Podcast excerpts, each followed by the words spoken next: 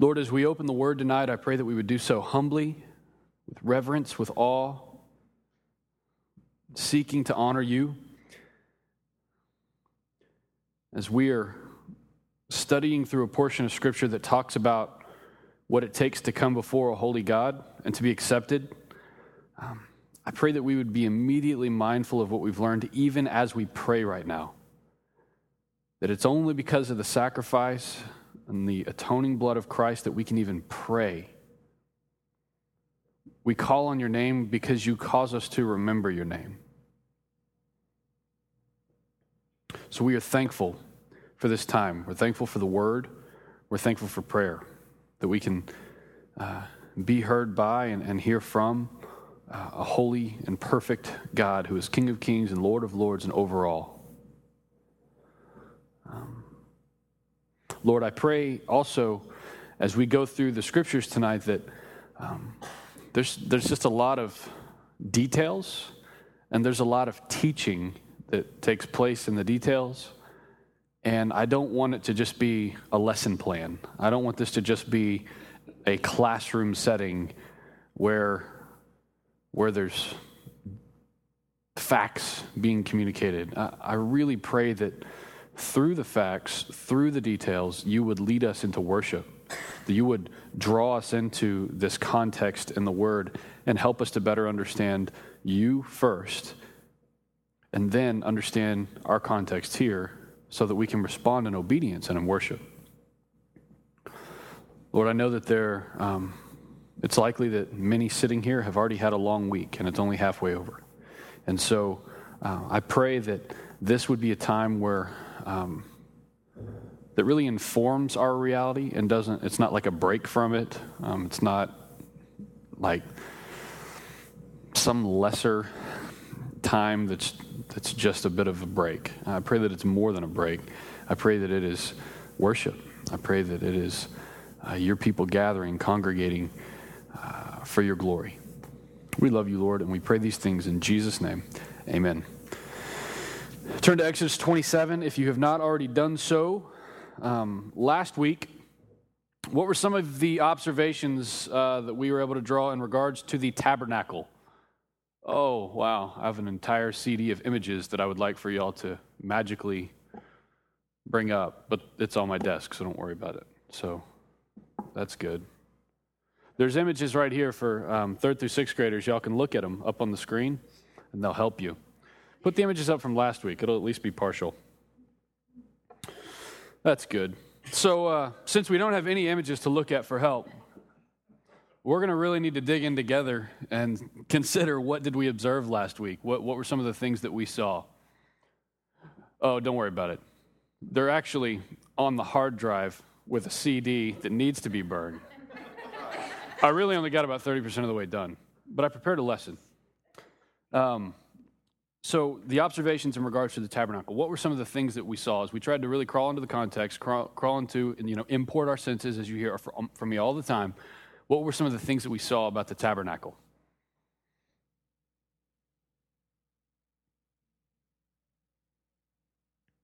Yeah, it was to be constructed exactly according to God's design. What else? Yeah. Yeah, it wasn't very impressive on the outside. If you're just looking at it, it looks like an area covered with animal skin. But on the inside, what, what, was, what did you see on the inside? gold and fine linens and some of some very meticulous, um, skillful artwork um, that is all representative of much higher things. Uh, the, uh, so you, you, see the unimpressive from the outside, yet filled with riches and meticulous beauty on the inside. What else do we learn about the tabernacle and all of the furniture and ornaments and such? Lots of gold, layered in gold. It's build this and overlay it with gold. Build this and overlay it with gold. Lots of gold, particularly inside of the tabernacle. Yeah, the high priests were allowed in. What else?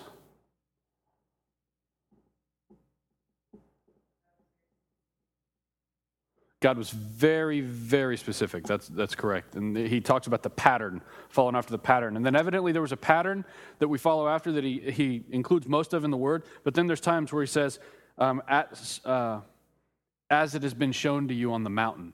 So evidently Moses had like a little workshop, like side thing over here where he would hear, he would write, but then he would go and God would somehow show him. We have no idea if he used transparencies or PowerPoint or what, but he would show him exactly um, how it was supposed to be done.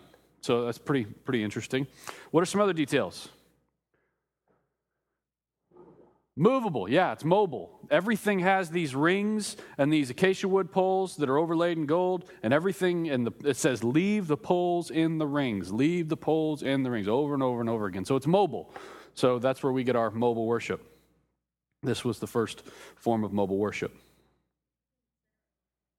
Center of the camp. And why, why is that significant?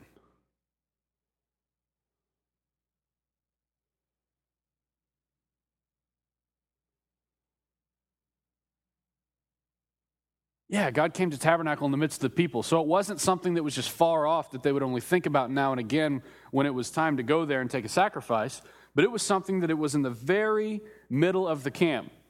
Um, it was in the, uh, you, would, you would see the courts, which we'll talk about tonight, then we'd see the tabernacle, and then outside of that, at, a, at I would imagine a, a, a decent distance, but not too far, would be all of the, the tents that people lived in um, as they were a traveling, um, desert dwelling people of a few million at this point. Uh, what does John 1.14 say that Jesus did? Feel free to turn there if you'd like. What does John 1.14 say that Jesus did?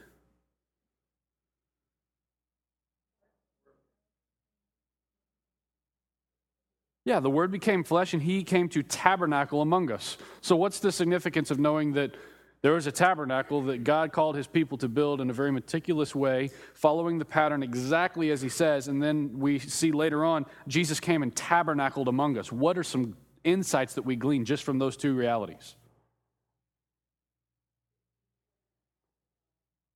Yes, Jesus was not an afterthought in God's plan the, the, the spoiler alert is that this entire thing is about Jesus. All, everything has something to do with Jesus and informs us as to our salvation that exists only in Christ. So Christ was not an afterthought. It wasn't, oh, they messed up, they didn't keep the law. Uh, okay, well, I got to figure out something. And then, he, then God brought up Jesus. That, that's not at all how it works. Um, so it, Christ was not an afterthought. What else can we glean from the two truths that there's a specific, meticulously built tabernacle, and Christ tabernacled among us. What does it say about your walk?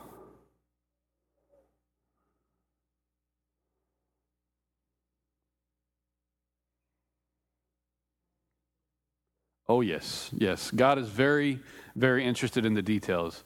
We don't just wing it. We don't, it's not just sort of a, it's just Jesus and me. Your story is the story of a people and um, for each of us, our story goes way back uh, to the beginning. And God has always been involved in every detail. And when we disregard Him in, in any detail, that's called sin. And so um, He is not. Um, He's not interested in just us trying to figure it out as we go in some willy nilly, disconnected way where we very rarely open our Bibles, but rather, he says, follow the pattern, be meticulous, be detailed, because I'm a God who cares about those details because all of your life is designed for my glory. Um, 1 Peter 2 9 uh, states that God's children are now considered a royal priesthood. Y- y'all have heard that language, royal priesthood. Um, how does Exodus 26 shed light on what this means? Why would we care about being a royal priesthood? The tabernacle actually makes sense of that. Otherwise, it just sounds neat.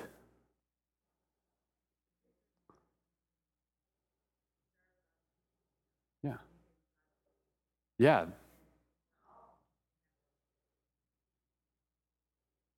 Yeah, and what does that tell us about our relationship with God? yeah, access to the sanctuary. And how is the sanctuary different from the outside?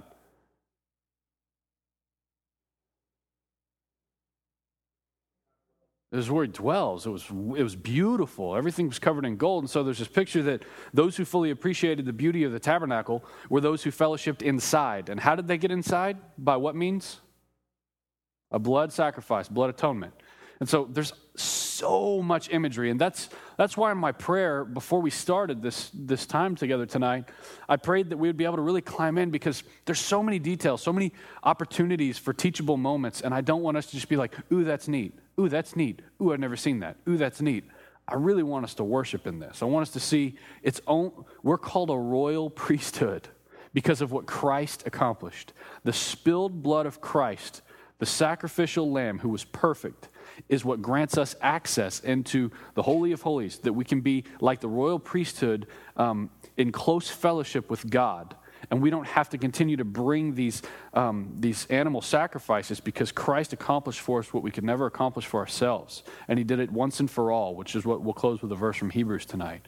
But climb into this and see, there are so many details. But I don't just want this to be like just a, a neat thing. Like you walk, that's neat. That was a lot of really neat stuff. This, is, this, this informs our worship uh, in, in a significant manner. So, those who fully appreciated the beauty of the tabernacle, were those who fellowshipped inside by means of blood atonement.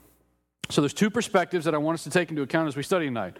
One is by a guy named A.W. Pink, uh, a very unfortunate name for a dude, but Pink refers to this section of scripture that we're entering into uh, in Exodus as the longest, most blessed, but least read and, and uh, understood section of this precious book. It is a fact worthy of our closest and fullest consideration that more space is devoted to an account of the tabernacle than to any other single object or subject treated in all of Scripture. So we're able to see here that God very purposely gives a lot of time to this. And it's not just so that we're annoyed by details. Don't be annoyed by the details. All Scripture is breathed out by God, and He gives a lot of airtime to the tabernacle because it, it informs us in an immensely significant manner as to the realities of Jesus Christ. Another guy, that's one perspective. The other perspective is from a guy named John Davis, who gives a very sound and sober warning that we talked about last week that it's quite apparent that some parts of the tabernacle were there for only one reason to give it structural support. So he's saying don't over spiritualize it, but don't under spiritualize it. He says uh, they were not intended to convey some mystical typological meaning. It's very diff- dangerous to impose symbolic meaning on the text, which the scripture does not give it. And so those two perspectives inform our approach. I don't want to under spiritualize anything, and I don't want to over spiritualize anything. I don't want to look at this and just see a bunch of details and say it's insignificant and I don't want to look at this and see the details and try to over spiritualize them and make them all mystical and crazy and, and uh, heebie jeebie, you know, whatever. Um, we want to be sober in our, in our approach. And so, what we're going to do is continue what we did last week and say, what symbolism does Scripture give to Scripture?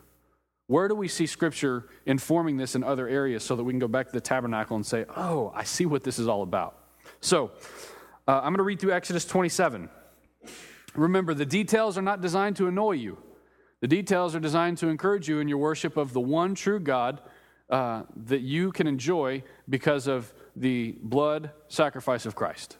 So I'm going to read through Exodus 27, and y'all pay attention to the details. As I read through this, try to picture in your head what I'm talking about. Try to picture the temple courts. Try to picture the curtains hanging and the, and the bases and the stands and, and what all this looks like as I read through this. You shall make the altar of acacia wood. This is talking about the bronze altar five cubits long and five cubit, cubits broad. Now, what's a cubit? About 18 inches. They would measure from the tip of your finger to your elbow. So it's about a foot and a half, 18 inches. So you can say where there's 100 cubits, it's about 150 feet. So um, you shall make the altar of acacia wood about uh, wood, not about. God does not use the word about in here. I don't want to add that. Um, five cubits long and five cubits broad. The altar shall be square. Its height shall be three cubits, and you shall make horns for it on its four corners. Its horns shall be of one piece with it, and you shall overlay it with bronze.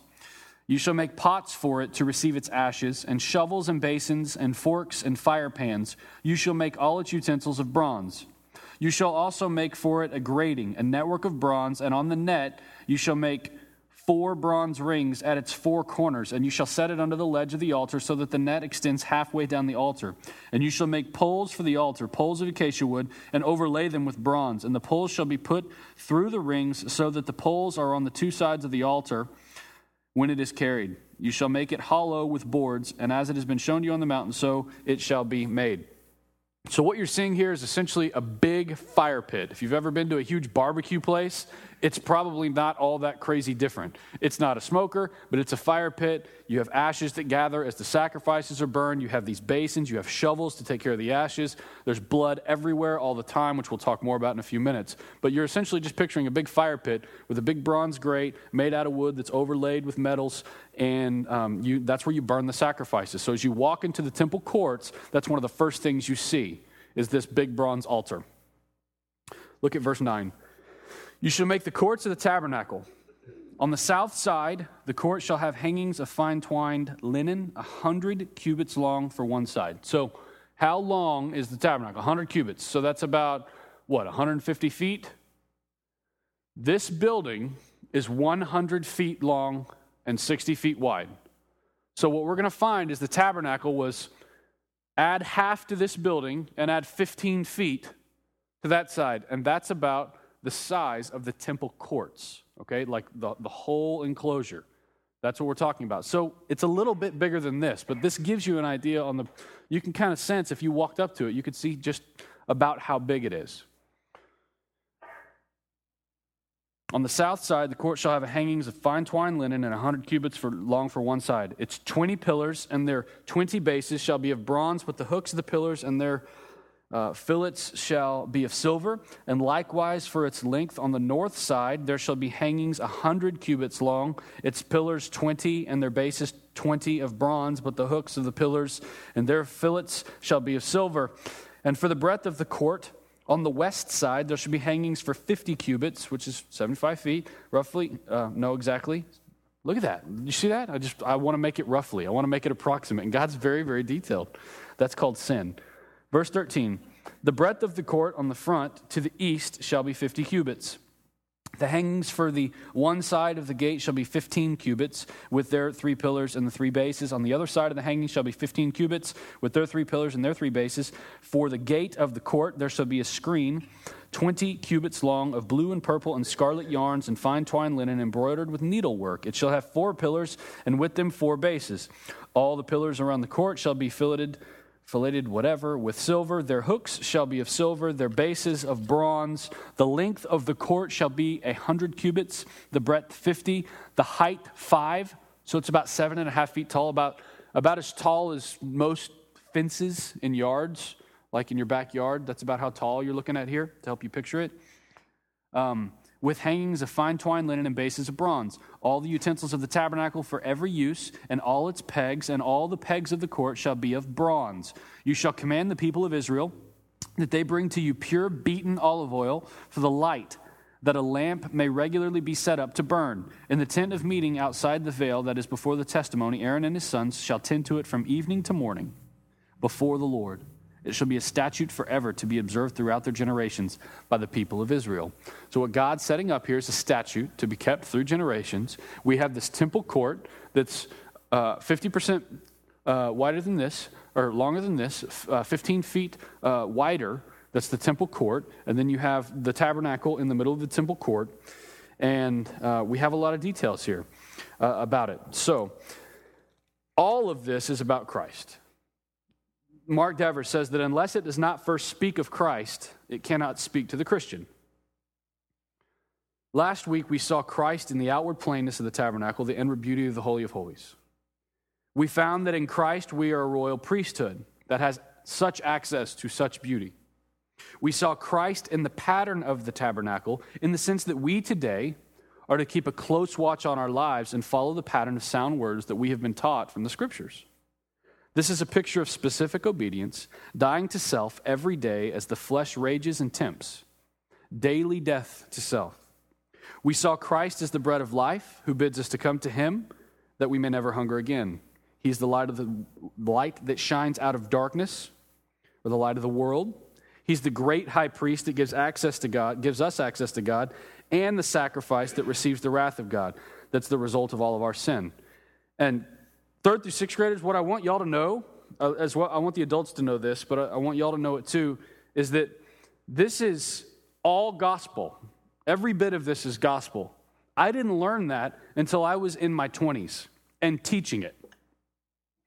I, I thought gospel was mainly some New Testament truths about Jesus. And if I shared it in the right way, the gospel is what people would hear and, and come to Jesus. And what I want y'all to know is that all, this is all gospel. This is all good news. Seeing Israel in the temple courts and coming to the, to the, tabernacle and the work of the priests and the sacrifices and the altars and the incense and the oil and the fine twined linens and the, the as it, it gets holier and holier as, as, you get to the holy of holies and, and the metals even become more precious all of this speaks about jesus all of this is the gospel all of this is the good news so don't don't miss that i would love to have been brought up in a manner where i could turn to Genesis and, and know I was reading the gospel, where I could look at Exodus and know, ooh, this is important.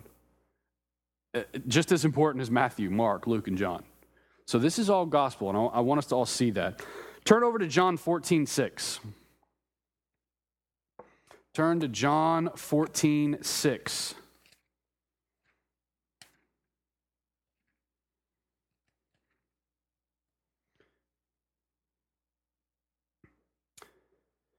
Jesus said to him, I am the way, the truth, and the life. No one comes to the Father except through me.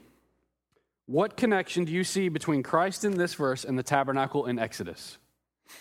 It's things that are repeated in Scripture, and so we will repeat them as well.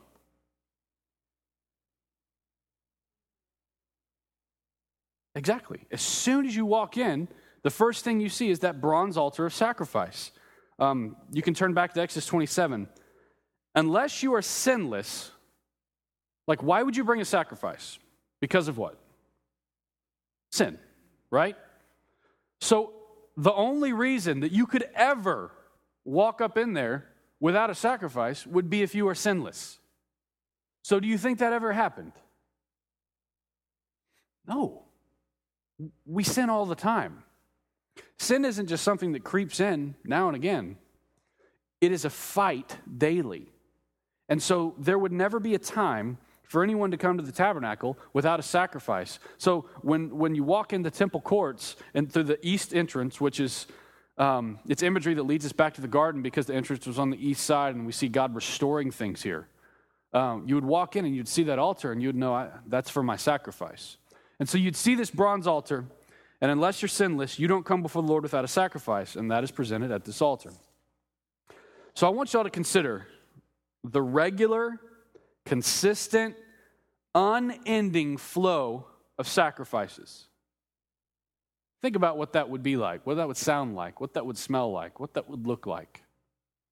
All day, you would hear the bleating and crying of goats and bulls as a priest takes a knife and slaughters the innocent animal.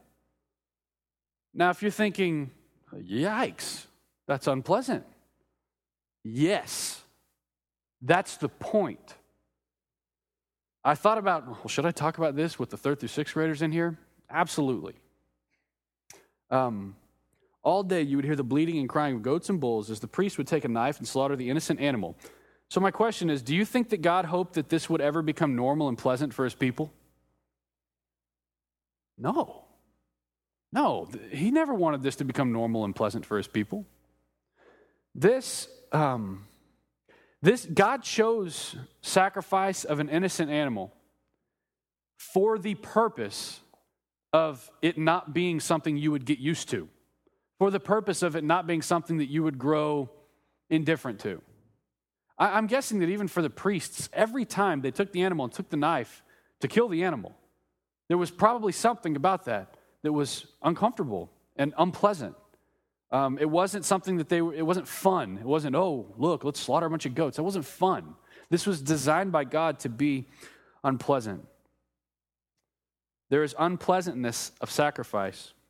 It's supposed to remind us of the corrosive and deadly and horrible nature of our sin. I don't know how many uh, of you have watched The Passion of the Christ. Uh, do you remember when the movie came out, The Passion of the Christ? It was hard to watch most people didn't say, Ooh, I can't wait to watch that again. Sometimes you see a good movie and you're like, Man, I want to get that on DVD. I bet they didn't sell very many DVDs of that movie because it's unpleasant. It's hard to watch what happens as the innocent, pure, um, sacrificial lamb, Jesus Christ, is put to death in a tragic and horrible way on a cross. It, the movie did a really good job of showing how unpleasant and horrible it is, but we have to connect that to our sin. We can't just we can't just say, "Oh, what happened was bad." You have to realize why that's happening. Why were the animals being killed over and over and over again? It's because we sin over and over and over again. I was trying to think uh, through a way to illustrate this that wasn't too graphic, and it's difficult. But um, third through sixth graders, I want y'all to think about how sweet it is to pray. Adults, think about how sweet it is to pray. How sweet it is to know that you can cry out to God and He hears you, to come before God, to draw near to God, and to know that He's not shunning you or, or, or away on a, on a break, but He's listening and, and, he's, and we have access to Him in Christ. We should cherish prayer. But what if every time you went to pray to God, you had to take a water balloon full of red paint and throw it against your clean bedroom wall? Just think about it in these terms. So think about every time you went to pray, you'd take a water balloon that was full of red paint, and before you could pray, you would take it and throw it against your clean bedroom wall. What if every time you came to worship, you went up to one of these nice, clean white walls with a hole in the back that I just found earlier, and you would take and slam that and watch that red paint just go everywhere? What if you had to do that every single time you came to worship or you wanted to pray to God? Think about it. After about a week, what would that wall look like? Very red, right? What would it smell like? Paint. Could you ignore it? No. Now, here's my other question. Every time you saw the wall covered in red paint, what else would you think of? Blood?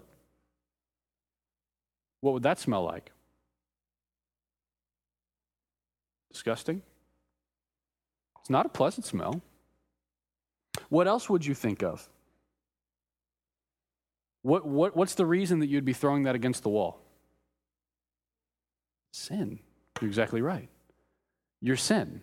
So, what I want us to see is every time you saw the wall covered in red paint, you would think of sin and sacrifice and their everyday things. Would there ever be a time where you could go to pray to God and say, Oh, no, I'm good right now. I, I need no sacrifice? No, it would have to be every single time. So, that's just a water balloon full of paint. Consider the most treasured blood of the most treasured being to ever walk the earth. It, it begins to put things in perspective. So every time you saw that bronze altar, you would think of sin and sacrifice and how they're everyday things. And lots of sin means lots of sacrifice. Lots of sin means lots of sacrifice. Again, God's intention was that the sacrifice of the innocent would always be unpleasant. And it would draw us into an understanding of the corrosive and horrible nature of our sin and how it separates us from God. Because if you don't have that sacrifice, what can you not do? Draw near to God. And if you don't draw near to God, you're always away from God, you're always distant. So, this is very, very important. Now, we're going to turn our attention to the temple court. Remember all the details about the court. Remember, I said it's 150 feet by 75 feet, and it was about seven and a half feet tall all the way around. And it had these bases and it had these hooks where the, the, the fine twine linens that were sewed would be on, and there was an east facing entrance. Turn to Psalm 65 4.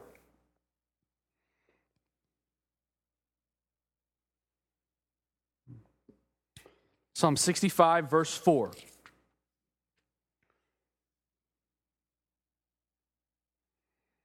Says, Blessed is the one you choose and bring near to dwell in your courts. We shall be satisfied with the goodness of your house, the holiness of your temple. What does this verse reveal about our understanding of the temple courts and Jesus? Specifics. We're being specific now, not vague.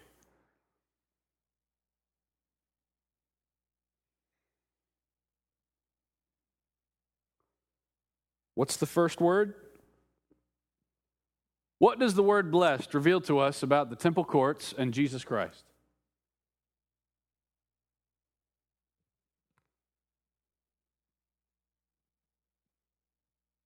Who are the blessed ones? The ones he brings. What's the other word used there? The ones he chooses. Okay. And, and where does he bring them? Near. Near what? Himself. His holiness. God chooses and brings some near, so they are blessed to be in his courts. Um, and what does it go on to say? What does that mean that we are? We shall be what? Satisfied. Is your life marked by satisfaction no matter what? We're blessed. We've been brought near by the sacrificial blood of another. And it says, Blessed is the one who you choose to bring near to dwell in your courts. We shall be satisfied with the goodness of your house. You ever been somewhere where someone really takes care of you? Like you go somewhere and you stay at their house and you're all worried about being a, a nuisance because you're having to stay at their house, but then they just bless you. Has that ever happened to anybody? Where you just, they take good care of you. You wake up in the morning, they like made breakfast, and you're like, wow, thanks. I appreciate that. There's such blessing there. This is saying, we shall be satisfied with the goodness of your house, the holiness of your temple. There are more abundant blessings in the house of God and in the holiness of his temple as he draws us near than we can understand. But this informs, this right here informs our satisfaction.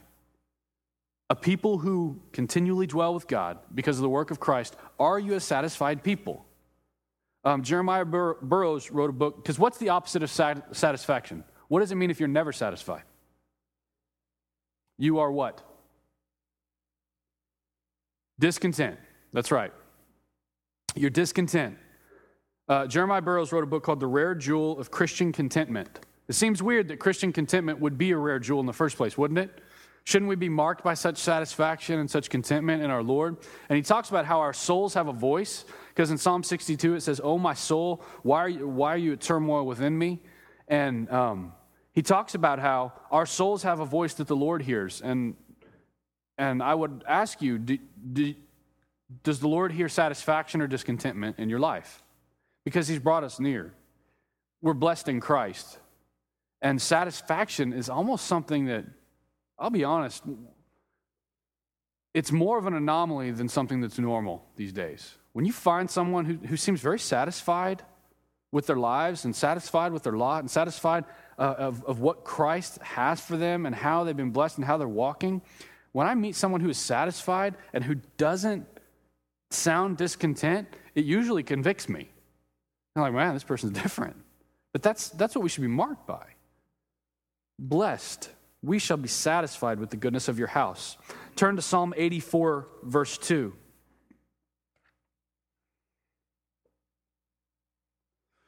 Here we get to the part about the soul.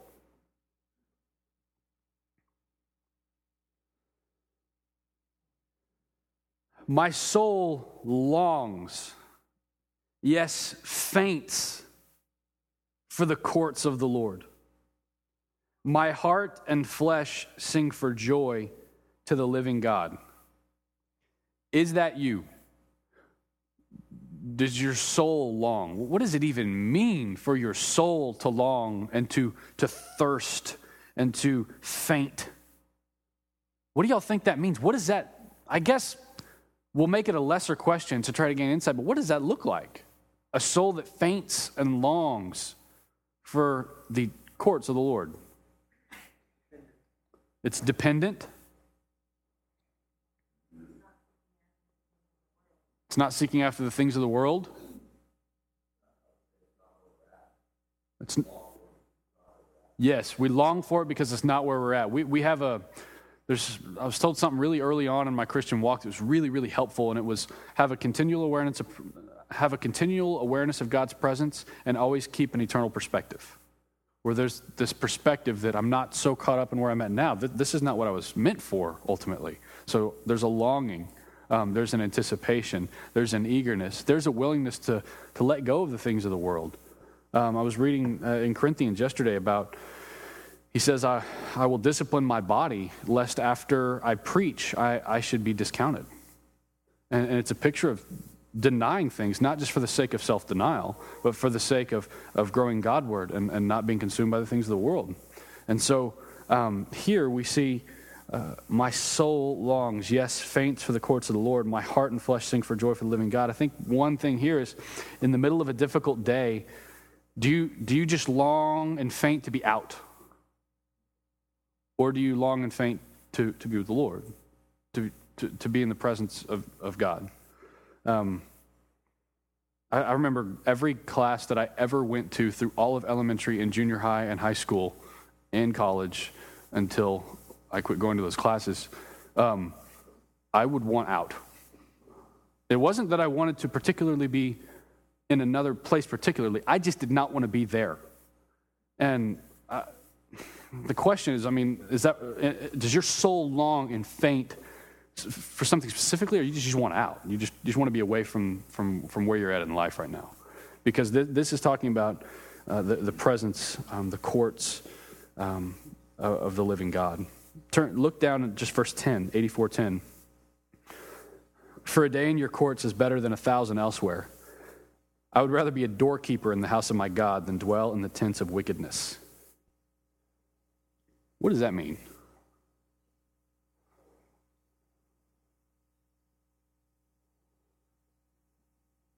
How do we gain perspective from that?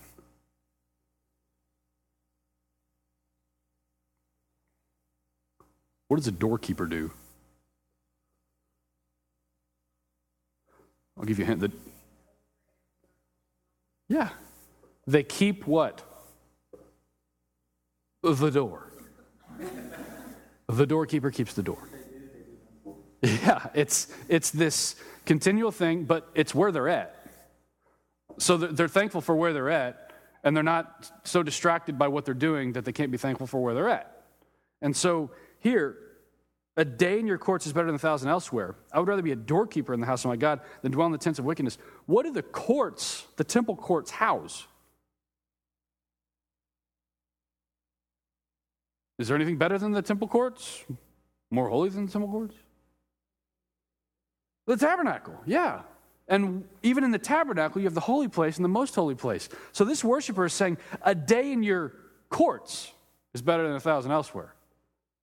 He's not saying one day in the Holy of Holies. Okay, I'll settle for the holy place. He's saying a day in your courts is better than a thousand elsewhere. So there, there's a humility, there's a sobriety in the psalmist here uh, that's informed by the temple courts. Look at Psalm 96, verse 8.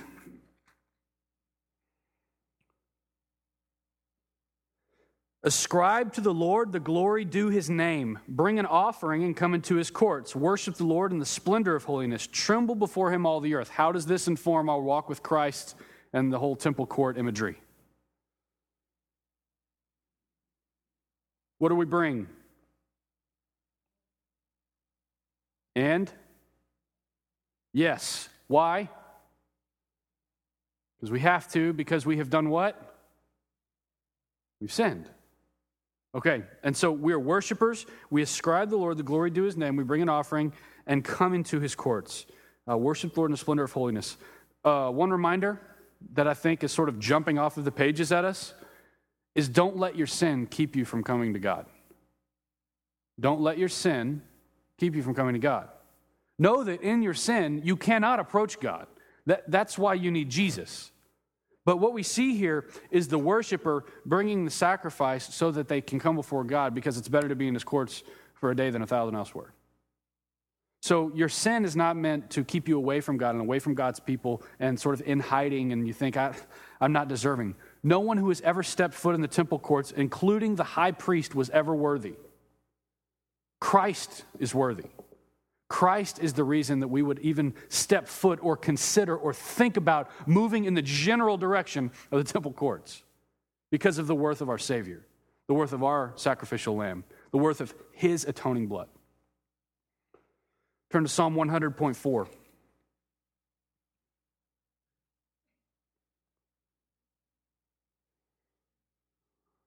One, I said 100.4. Jams. Yeah. just step back into time and Dallas. There's 100.3 there. Um, Psalm 100, verse 4. Enter his gates with thanksgiving and his courts with praise. Give thanks to him, bless his name. So, how do we enter his courts and his gates? With what? Two things thanksgiving and praise. I would encourage y'all when y'all go to worship the Lord, whether it's corporate worship, whether it's in your homes with your families, thanksgiving and praise. Don't leave those parts out. A lot of times we can leave out thanksgiving and praise and adoration and confession, and we just show up and we're ready to ask for stuff. And that's imbalanced. We come with thanksgiving, we come with praise because He's a holy God and He's worthy of that.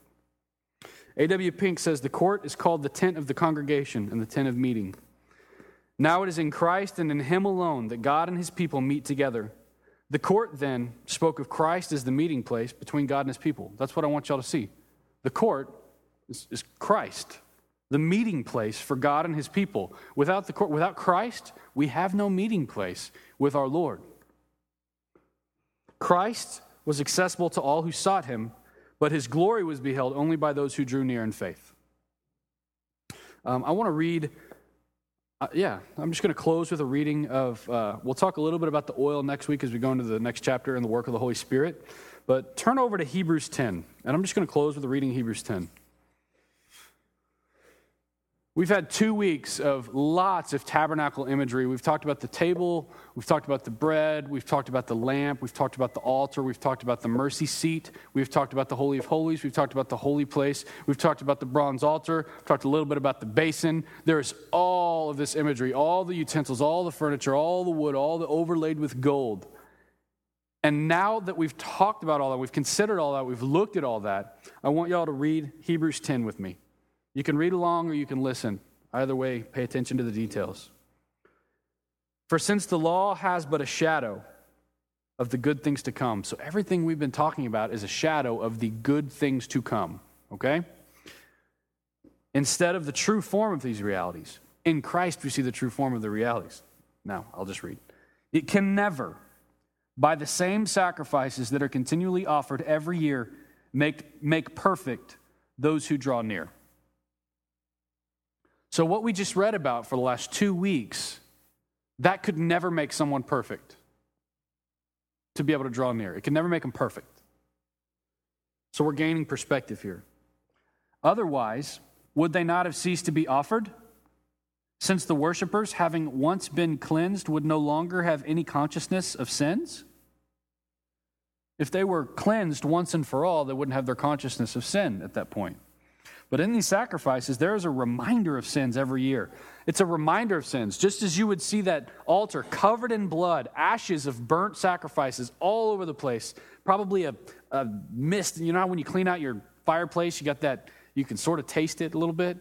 Um, that was probably a reality there where there was this, you know, however many cubits by however many cubits thing full of ashes, and they would put them in buckets with the right utensils and dispose of them accordingly. That was meant to be a reminder. In these sacrifices, there is a reminder of sins every year. For it is impossible for the blood of bulls and goats to take away sins. Consequently, when Christ came into the world, he said, Sacrifices and offerings you have not desired, but a body have you prepared for me. In burnt offerings and sin offerings you have taken no pleasure. Then I said, Behold, I have come to do your will, O God, as it is written of me in the scroll of the book. When he said above, You have neither desired nor taken pleasure in sacrifices and offerings and burnt offerings and sin offerings, these are offered according to the law. Then he added, Behold, I have come to do your will. He does away with the first in order to establish the second. And by that will we have been sanctified through the offering of the body of Jesus Christ once for all. And every priest stands daily at his service, offering repeatedly, over and over again, the same sacrifices which can never take away sins. But when Christ, this is the gospel, when Christ had offered for all time a single sacrifice for sins, he sat down at the right hand of God waiting for that time until his enemies should be made a footstool for his feet. For by a single offering, he is perfected for all time those who are being sanctified, those who are being made Christ like. That's us. And the Holy Spirit also bears witness to us, For after saying, This is the covenant that I will make with them after those days, declares the Lord, I will put my laws on their hearts and write them on their minds. And then he adds, I will remember their sins and their lawless deeds no more. Where there is forgiveness of these, there is no longer any offering for sin. The only reason you showed up tonight without a goat that would be slaughtered by a priest is because of what Christ accomplished. Think of the cross as an altar and Christ as a sacrificial lamb. The only reason you didn't bring livestock is because of Jesus. Therefore, therefore, brothers, since we have confidence to enter the holy places by the blood of Jesus, by the new and living way that he has opened for us through the curtain, remember it was torn on the cross, that is through his flesh torn on the cross and since we have a great priest over the house of God, let us draw near with a true heart in full assurance of faith, with our hearts sprinkled clean from an evil conscience and our bodies washed with pure water. Let us hold fast the confession of our hope without wavering, for he who promised is faithful. And let us consider how to stir one another up to love and good works. What happened in the tabernacle happened so that you would today stir one another up by love and good works. This informs our relationships with each other. Not neglecting to meet together. Don't neglect to meet together. It's important that we gather, as is the habit of some, but encouraging one another, and all the more as you see the day drawing near. For if we go on sinning deliberately after receiving the knowledge of the truth, there no longer remains a sacrifice for sins, but a fearful expectation of judgment and a fury of fire that will consume the adversaries. Anyone who has set aside the law of Moses dies without mercy on the evidence of two or three witnesses. How much worse punishment do you think will be deserved by the one who has spurned the Son of God and has profaned the blood of the covenant by which he has sanctified, by which he was sanctified, and has outraged the Spirit of grace? For we know him who said, Vengeance is mine, I will repay again and again. The Lord will judge his people. It's a fearful thing to fall into the hands of the living God. But recall the former days when after you were enlightened, you endured a hard struggle with sufferings, sometimes being publicly exposed to reproach and affliction, and sometimes being partners with those so treated. For you had compassion on those in prison. You joyfully accepted the plundering of your property, since you knew that you yourselves had a better possession and an abiding one. Therefore, do not throw away your confidence, which has a great reward. For you have need of endurance, so that when you have done the will of God, you may receive what is promised. For yet a little while, and the coming and the coming one will come and will not delay but my righteous one shall live by faith. And if he shrinks back my soul has no pleasure in him. But we are not of those who shrink back and are destroyed but of those who have faith and preserve their souls. Hebrews 10 is a sweet encouragement in light of this tabernacle scripture. Let's pray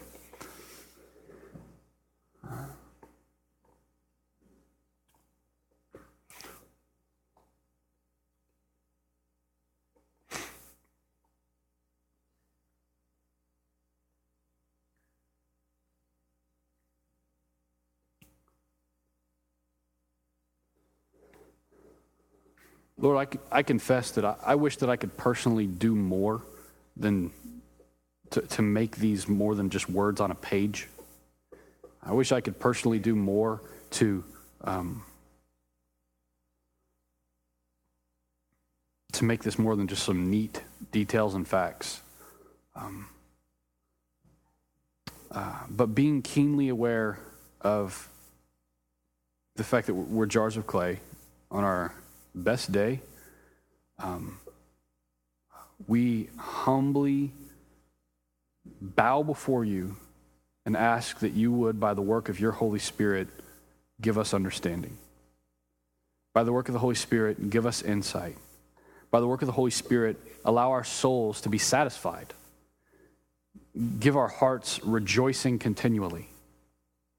By the work of the Holy Spirit, preserve us give us the ability to endure, and help us in all of this movement to never take our eyes off of Jesus.